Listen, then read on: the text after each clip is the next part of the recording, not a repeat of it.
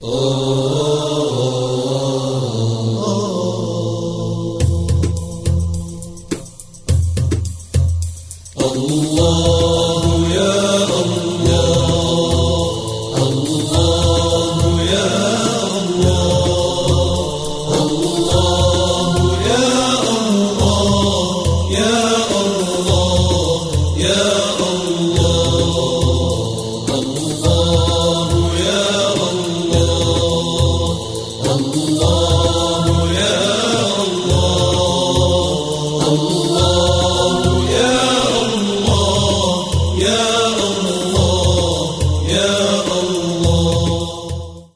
الحمد لله رب العالمين وصلى الله وسلم على أشرف المرسلين وعلى آله وأصحابه الطيبين الطاهرين. أما بعد إخوة الإيمان فقد قال الله تبارك وتعالى في سورة الحجرات إن أكرمكم عند الله أتقاكم. هذه الآية الكريمة تبين أن الفضل عند الله تعالى بالتقوى. والتقوى هي ملازمة طاعة الله تعالى بأداء الواجبات واجتناب المحرمات.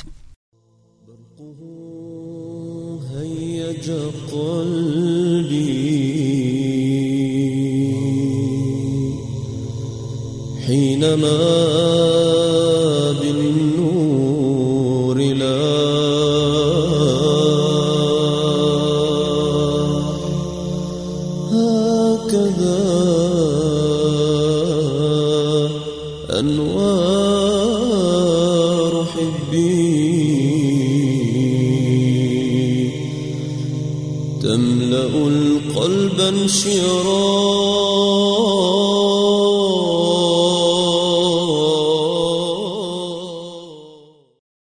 قال الله تعالى في سورة آل عمران يا أيها الذين آمنوا اتقوا الله حق تقاته ولا تموتن إلا وأنتم مسلمون.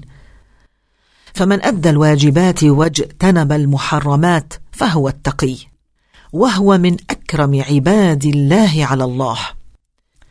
وقد كان سيدنا محمد صلى الله عليه وسلم أكرم الخلق على الله تعالى وأتقاهم وأخشاهم له كما قال صلى الله عليه وسلم أنا أعلمكم بالله وأخشاكم له. رواه البخاري.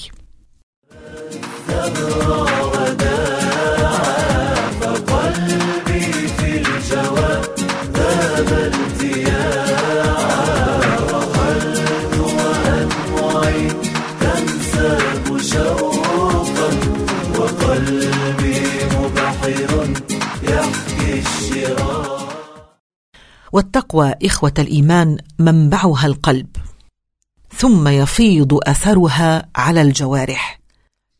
فإن القلب من الجسد بمثابة الملك من الرعية.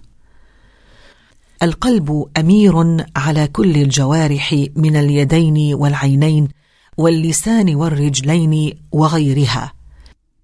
كلها تحت إمرة القلب فإذا صلح القلب صلحت الجوارح. وإذا استقام القلب استقامت الجوارح.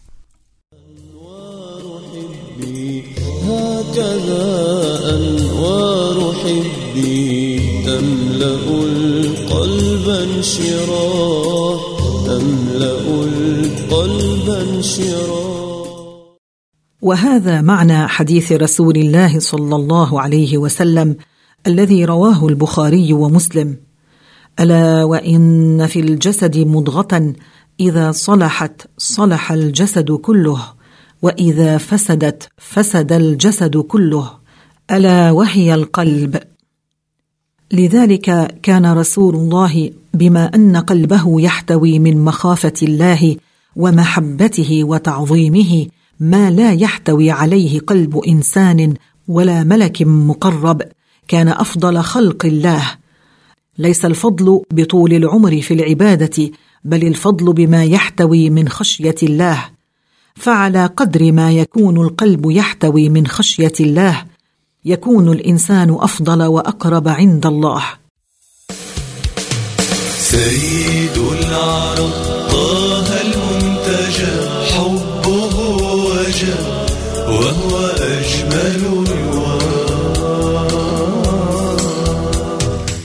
أولي العزم خمسة من الأنبياء وهو صلى الله عليه وسلم أفضلهم. فلو كان العبرة بطول المدة والعمر بالعبادة كان نوح أفضل من سيدنا محمد ومن إبراهيم ومن موسى ومن عيسى عليهم السلام. لكن سيدنا محمد أقلهم عمرا ثلاث وستون سنة. أما نوح فقد عاش في قومه يدعوهم إلى الله بعد أن نزل عليه الوحي ألف سنة إلا خمسين. هذه المدة قضاها وهو ينزل عليه الوحي ثم بعد ذلك عاش من العمر على قول ستين سنة وعلى قول نحو ثلاثمائة سنة. لكن الله تبارك وتعالى جعل لسيدنا محمد من خشية الله ومحبته ما لم يجعله في أحد من خلق الله وملائكته. فكان سيدنا محمد صلى الله عليه وسلم أفضل خلق الله. سيد العرب طه المنتجب حبه وجب وهو أجمل الورى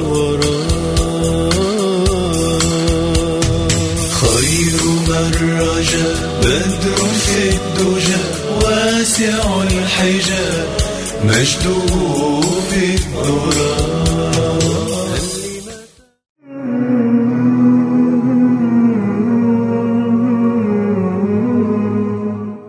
Allah Ta'ala said, إن أكرمكم عند الله أتقاكم.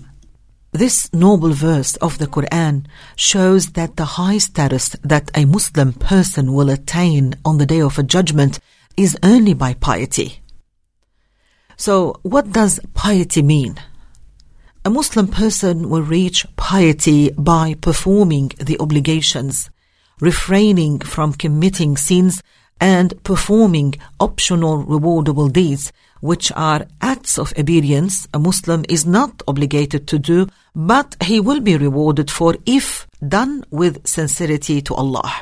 And we mean by sins the religiously forbidden acts.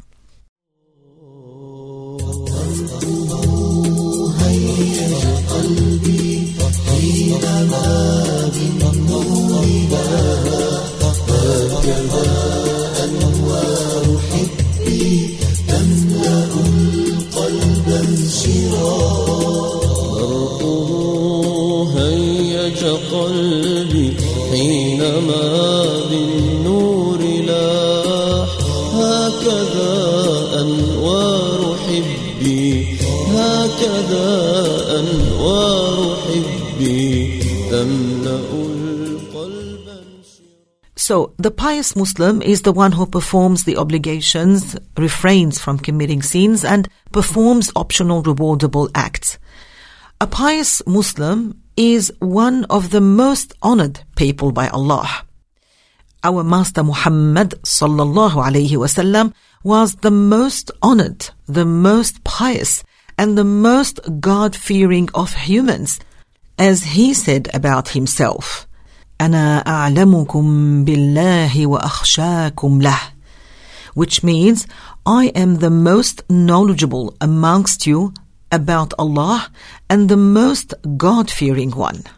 So the Prophet wasallam said about himself what means I am the most knowledgeable amongst you about Allah and the most God-fearing one.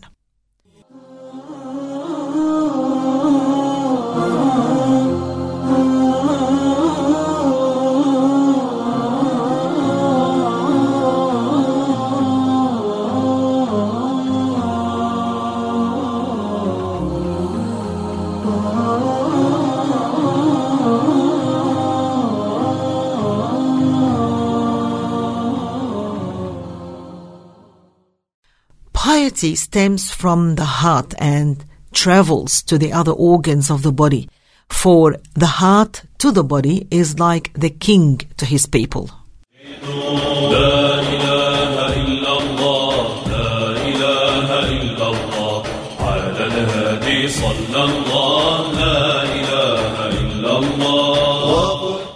The heart is the ruler of the body's organs, the hands, the eyes, the tongue, the feet, and other organs. They are all under the command of the heart. If the heart is good and honest, so will the organs.